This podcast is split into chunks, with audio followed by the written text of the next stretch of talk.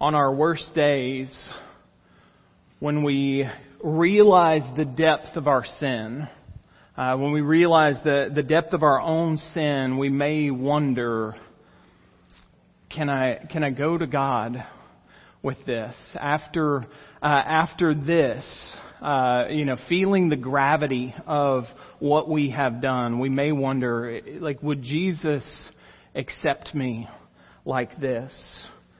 On other days, we may be hardened to our sins, uh, hardened to our need for Jesus, uh, and we get this distorted view about ourselves and thinking that we've got our acts pretty much together. We're, we're doing pretty good. We're killing it, right? Uh, or uh, the other distortion that comes with that is we start to look at others with different sin uh, and feel a little self-righteous about ourselves. And I would never do something like that. Uh, I would never uh, act like that, and I can't believe they are uh, you know that they they live like this. Both responses are wrong, right? The the thought that uh, my life is such a wreck I can't go to Jesus is is the wrong response. Uh, the hardened heart, the self-righteous kind of view of self of man, I'm doing pretty pretty good, uh, is also the wrong response.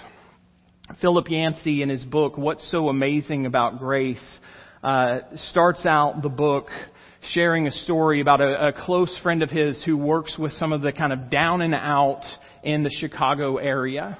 And they, they deal with some hard, hard cases. And one of the, the individuals had a, uh, one of the, his friends had an individual come in and start sharing her, her needs, and then opened up about things going on in her life. And he became troubled at some of the kind of criminal things that were being shared. But she went on to, to talk about that she's had to turn to a life of prostitution. Uh, she's had to commit lots of criminal activities because she's homeless and she can't feed her own children. And she's been fighting all of the just she's been trying to numb all of the the stuff that she's had to deal with with uh, substance abuse and so she's an addict and as the man listened to some of the horrific things that she had done uh, he finally said to her have you considered going to the church to see if you could get some help and the woman's response to him was, Church, why would I ever go there? I already feel horrible about myself. They're only going to make me feel worse. Philip Yancey goes on to write, Women like this prostitute fled towards Jesus, not away from him. Has the church lost that gift? Evidently, the down and out who flocked to Jesus when he lived on earth no longer feel welcome among his followers. What happened? Turn with me in your Bibles to Luke chapter 7. I'm going to continue our series through the Gospel of Luke. I've titled my sermon today, A Savior for Even the Worst of Sinners. And today, as we look at the text, we're going to see a reminder of, of who Jesus is. Uh, we're going to see a reminder of how Jesus treats sinners when they will come to him, and also be reminded of the appropriate response that we should have when we have been forgiven. I'm going to read the text, Luke 7, 36 through 50, and then I'll pray for us. Then one of the Pharisees invited him to eat with him he entered the Pharisee's house and reclined at the table. A woman in the town who was a sinner found out that Jesus was reclining at the table in the Pharisee's house. She brought an alabaster jar of perfume and stood behind him at his feet weeping and began to wash his feet with her tears. She wiped his feet with her hair, kissing them and anointing them with the perfume. When the Pharisee who had invited him saw this, he said to himself, This man, if he were a prophet,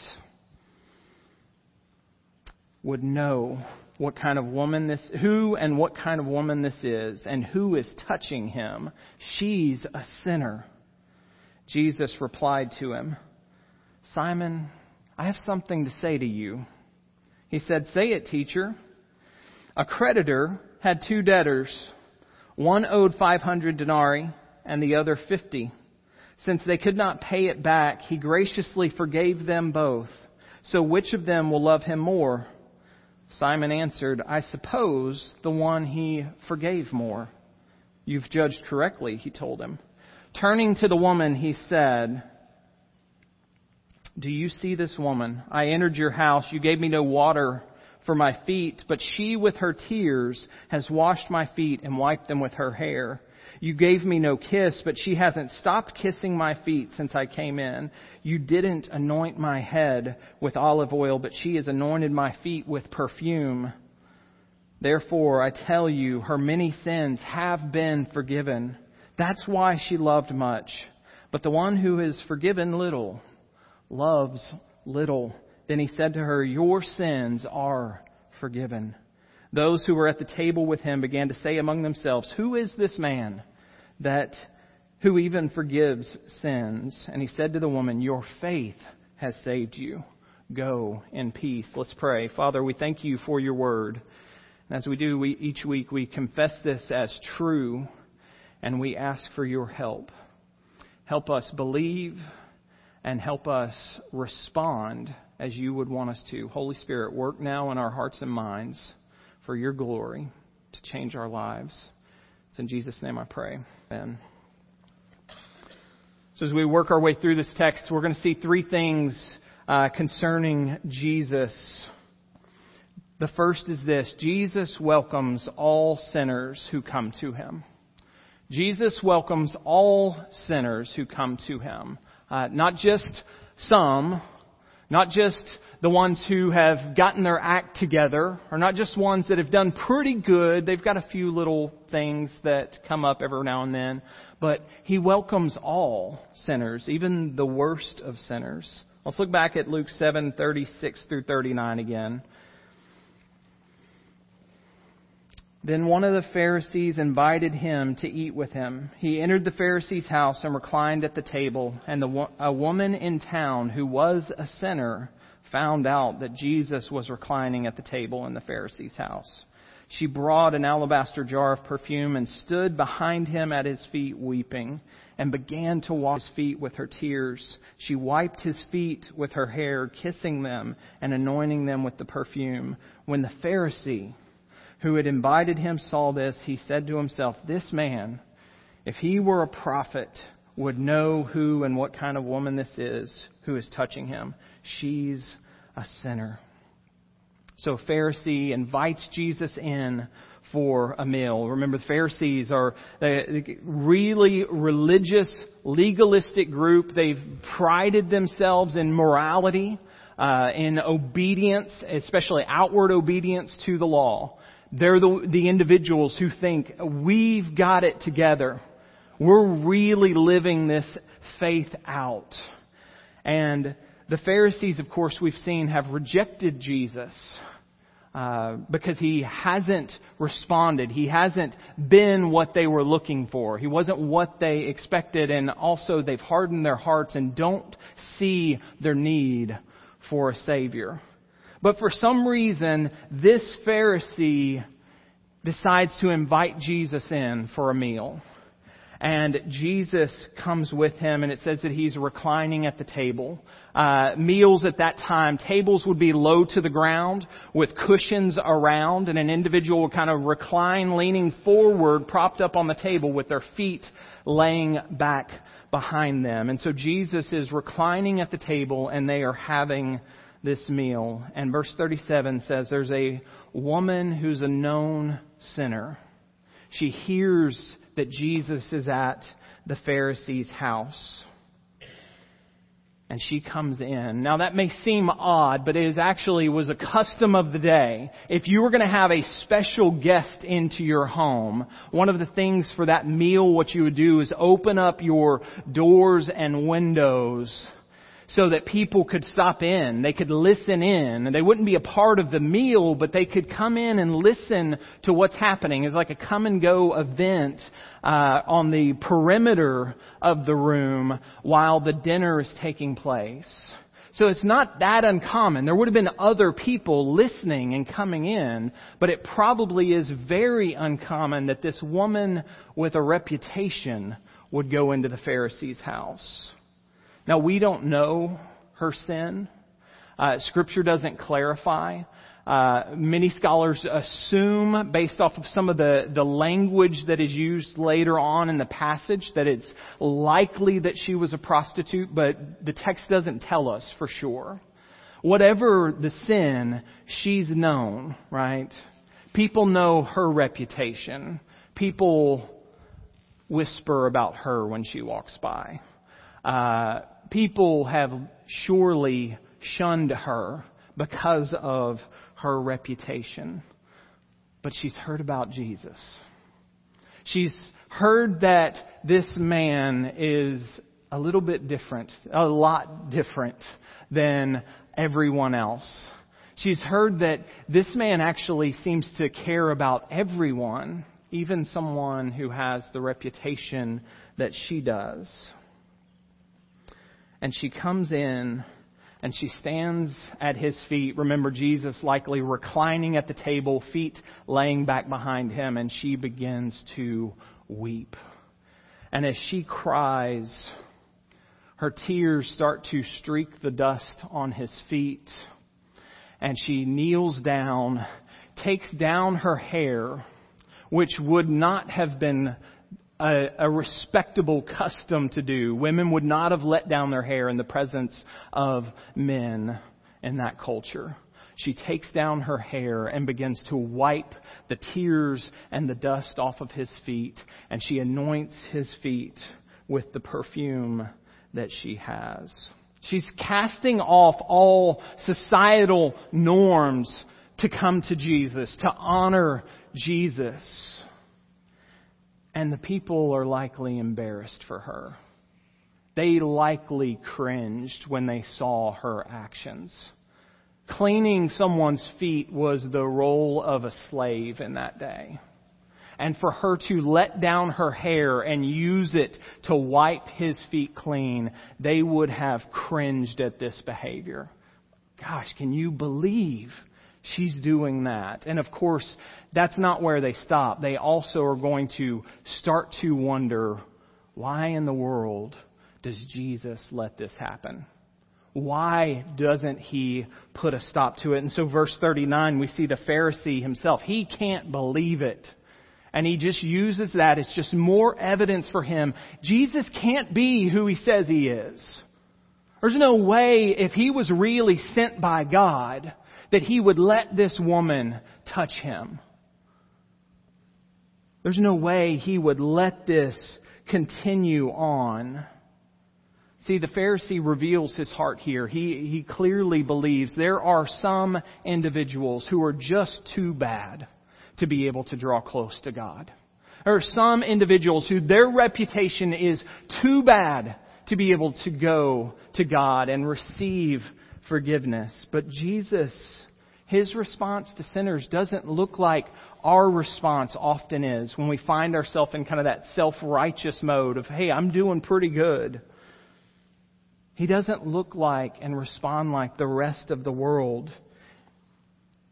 Individuals who are sinners, the worst of sinners, the ones who have the worst kind of reputation, they are welcomed by Jesus just like he welcomes any sinner who comes to him. There's not one that's like, well, you've, you've gone too far. Jesus welcomed sinners. And this wasn't a, an occasional thing, right? We've seen already some references to this. But we go on to later on in the Gospel of Luke, Luke 15, verse 1 and 2. All the tax collectors and sinners were approaching to listen to him. And the Pharisees and scribes were complaining, This man welcomes sinners and eats with them. All the tax collectors, all the sinners, the worst of the worst, they were drawing close to Jesus and he welcomed them. He would enjoy a meal with them. He wanted to be around them. Last week, as we were looking at Luke 7, we saw the statement he was, as he was talking about the Pharisees, he says, you know, y'all criticize me, you critique me because you say I'm a friend of sinners.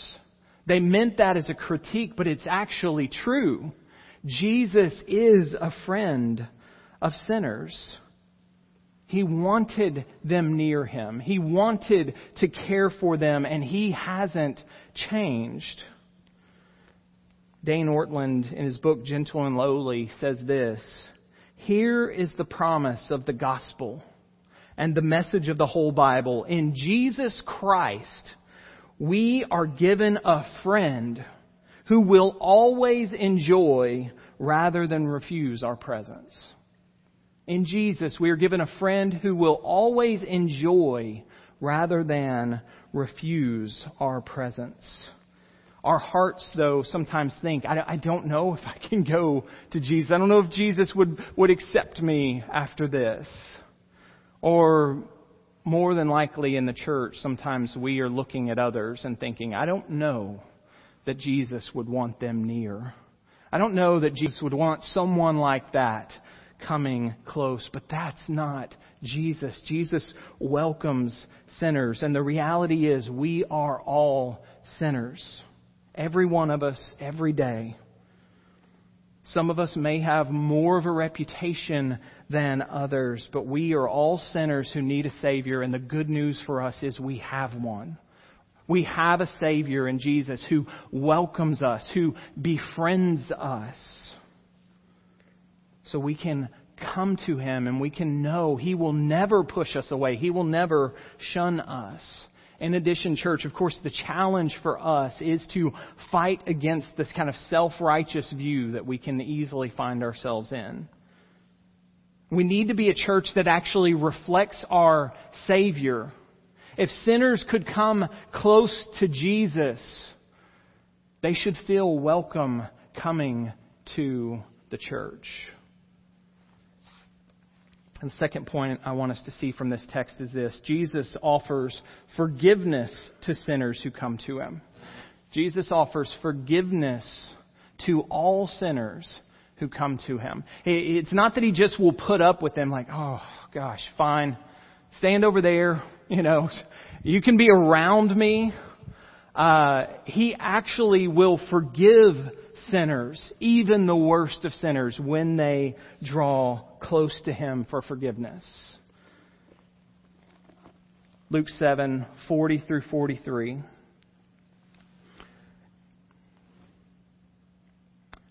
Jesus replied to him, Simon, I have something to say to you.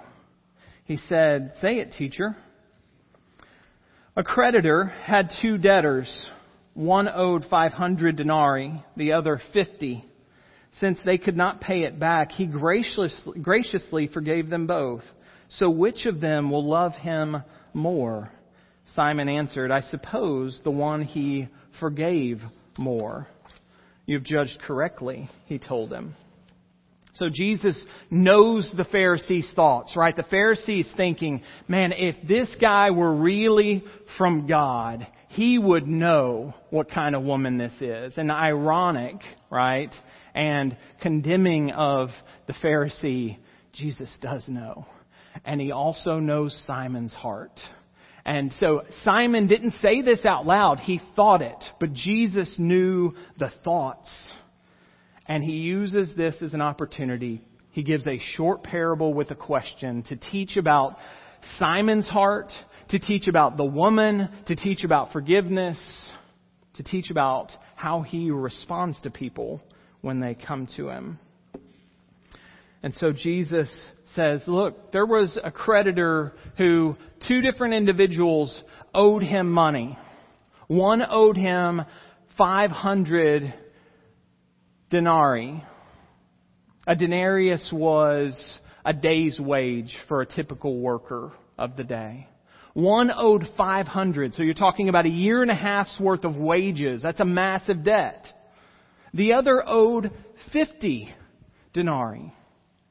50 days' wages. A couple of months, almost. Also a debt. And it says the creditor realized neither one of them could do anything about the debt that they were in. Neither one of them could ever make up for the debt that they owed. And so because of His grace, He forgave both of them. They're both forgiven. Not just the one who owed a little, but the one who owed a lot as well. And then he asked the question, so, Simon, in that situation, who do you think's going to love the creditor more? And he says, well, I would, I would guess it would be the one who's been forgiven more. And he says, You're right. That's exactly right. Right? Simon's answer is uh, Jesus is using this to set the stage to reveal something about the woman and about Simon and about the forgiveness that's available to all people, whether you have a large debt or a small debt concerning your sins. It's in Jesus that every one of us can have forgiveness. He's the only way. So we, none of us, whether we are pretty good most of the time or we're the ones that have the worst of reputations, we all need forgiveness. And Paul in Ephesians writes these words. Ephesians 1 7. In him, the him of course being Jesus, in him we have redemption through his blood the forgiveness of our trespasses according to the riches of His grace. It's in Jesus that we can be forgiven. It's only through Jesus that we can be forgiven. And we're going to skip ahead just a, a, little bit in this passage in Luke. We'll come back to verse 44 through 47 in the, in the next point. But looking at verse 48, continuing on with this idea of Jesus offering forgiveness to all sinners who come to him. Verse 48 Then he said to her, Your sins are forgiven. Those who were at the table with him began to say among themselves, Who is this man who even forgives sins? And he said to the woman, Your faith has saved you. Go in peace. So he tells the woman, You're forgiven, right? She's come in with a burden She's come in broken over the, the things that she's done in her life. And she comes to Jesus and he says, You're forgiven. She, she's not carrying the burden anymore, right? She, uh, it feels like the weight has been lifted off of her shoulders. All of her sin is forgiven. Not just the stuff that the town knew about, right? The town said she has a reputation. They only knew part of it. She's been forgiven for all of her sins because she knew He's my only hope. Going to Jesus is the only chance that I have. And Jesus forgives her. The people, of course, question him Who is this? Who does he think he is that he can forgive sins? We've seen that question come up before. But as the divine Son of God, who is going to lay down his own life so that sins can be forgiven, he does have the authority to forgive sins. And so, what does that mean? Verse 50, he tells the woman, Your faith has saved you. You're saved saved from the wrath of God that was to come because of your sins. You're saved, and he tells her, Go in peace. You have peace with God now. You don't have to be afraid anymore. You don't have to worry anymore. Go in peace. Because Jesus is going to go to the cross and take the punishment for sin. He can offer peace to sinners. Colossians 1, we see that phrasing. He made peace through his shed blood on the cross. Now that's true for all sinners who come to Him, whether it's the, the worst of the worst or the moralistic, you know, people that are pretty good rule followers. All sinners who come to Jesus will be forgiven if we would just admit our needs. If you just put your faith in Him, you will be saved and you will have peace with God. So would you come to Him today if you never have? Would you admit your need for forgiveness and believe in Him? And you can be certain that He will not reject you, no matter what reputation you may have. And then, church, for us, let's remember He never tires of us coming to Him because we still sin. This isn't just a, a reminder just for salvation. But also, when we still find ourselves in sin, we have a Savior that we can go to, and He will forgive us. And He will remind us that we are God's sons and daughters, and that we have peace with God. So let's continue to come to Jesus for forgiveness. The third thing I want us to see, the last point from this text, is Jesus deserves our love. Jesus deserves our love. Here we're going to see the appropriate response. When, when you have received forgiveness, the appropriate response is an outpouring of love for Jesus. Verse 44 through 47.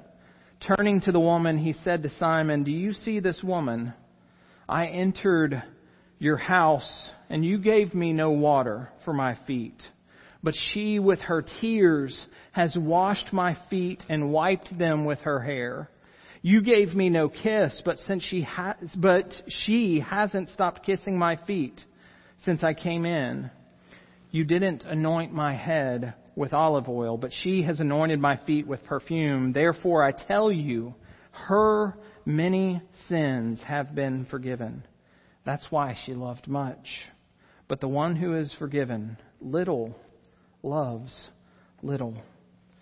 Jesus points out that this parable about the two debtors does have the uh, critique of Simon's response. And there is a condemnation in Simon the Pharisee's response. He hasn't recognized that he needs Jesus. He hasn't recognized that he needs forgiveness. There's an indictment against him here, right? Simon has done absolutely nothing to even demonstrate just normal hospitality towards Jesus, much less showing love and devotion. The, all the customary things that would have been done for a guest that's being invited into a house, Simon did none of them. He didn't offer for his feet to be washed. He didn't greet him with a kiss. He didn't anoint him with oil.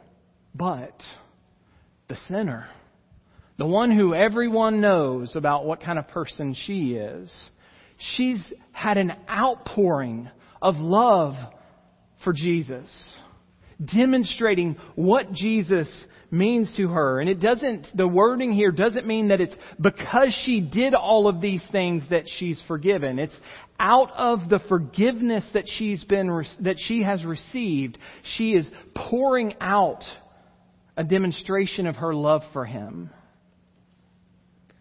Simon, however, is the one who's been forgiven little. Simon, who thought he was doing pretty good, has done nothing to show love and devotion to Jesus. We are called to respond to Jesus in love. There should be an outpouring. If we have been forgiven, there should be an outpouring of love. Do you remember the description from Deuteronomy? The command from Deuteronomy 6 5, we see this. Love the Lord your God with all your heart with all your soul and with all your strength. All heart, all soul, all strength, every fiber of your being should be poured out with love for God. And Jesus, as the divine Son of God who is going to lay down his life for us because of our sins deserves a response of love for that forgiveness. So if you've been forgiven, there should be an outpouring of love for Him. And if you have no love for Jesus, no demonstration of love, no, uh, no obedience to Him, no serving Him, the question here, which was the question that was implied to Simon, is have you really been forgiven? Because with forgiveness should come a response of love. We have a Savior who welcomes sinners. We have a Savior who forgives sinners when they come to Him. And if you want to know more about that forgiveness, if you've never come to Christ, if you've never trusted in Christ and received the forgiveness that's available to Him, I would love to be able to talk with you about that. I'd love to be able to share more about the gospel and what Jesus has done so that you could be forgiven. And so if you'd like to meet with me, you can fill out one of the yellow response cards and just say you'd like to learn more about trusting in Christ or that you want to schedule a meeting with the pastor, and I'd love to share with you more about this. Church, for us, we have two ways to respond here if we've been forgiven, there should be a demonstration of love for our Savior. There should be an outpouring of love for Jesus. Not to earn anything, but in response to the forgiveness that we've been, that we have received, we should demonstrate love. He deserves it. And we also need to put away the uh, judgmental view that we have of other sinners. People who sin different than us. We, unfortunately, because of our sin, we all have limits of where we think grace will stop, right? We all have individuals that we think, yeah, well, they're too far gone. Uh, they don't deserve this. Uh, we have a Savior that never shuns sinners. All sinners, even the worst of them, can draw close to Him and receive forgiveness. And we need to welcome sinners just like our Savior did. Let's pray. God, we thank you again for this word. Help remind us that as sinners we can come to Jesus for forgiveness, God. And help us, through the power of the Holy Spirit, fight against self righteous views of ourselves, thinking that we, uh, we don't need that much forgiveness. Help us put away any idea that we are better than someone else. It's in Jesus' name I pray. Amen.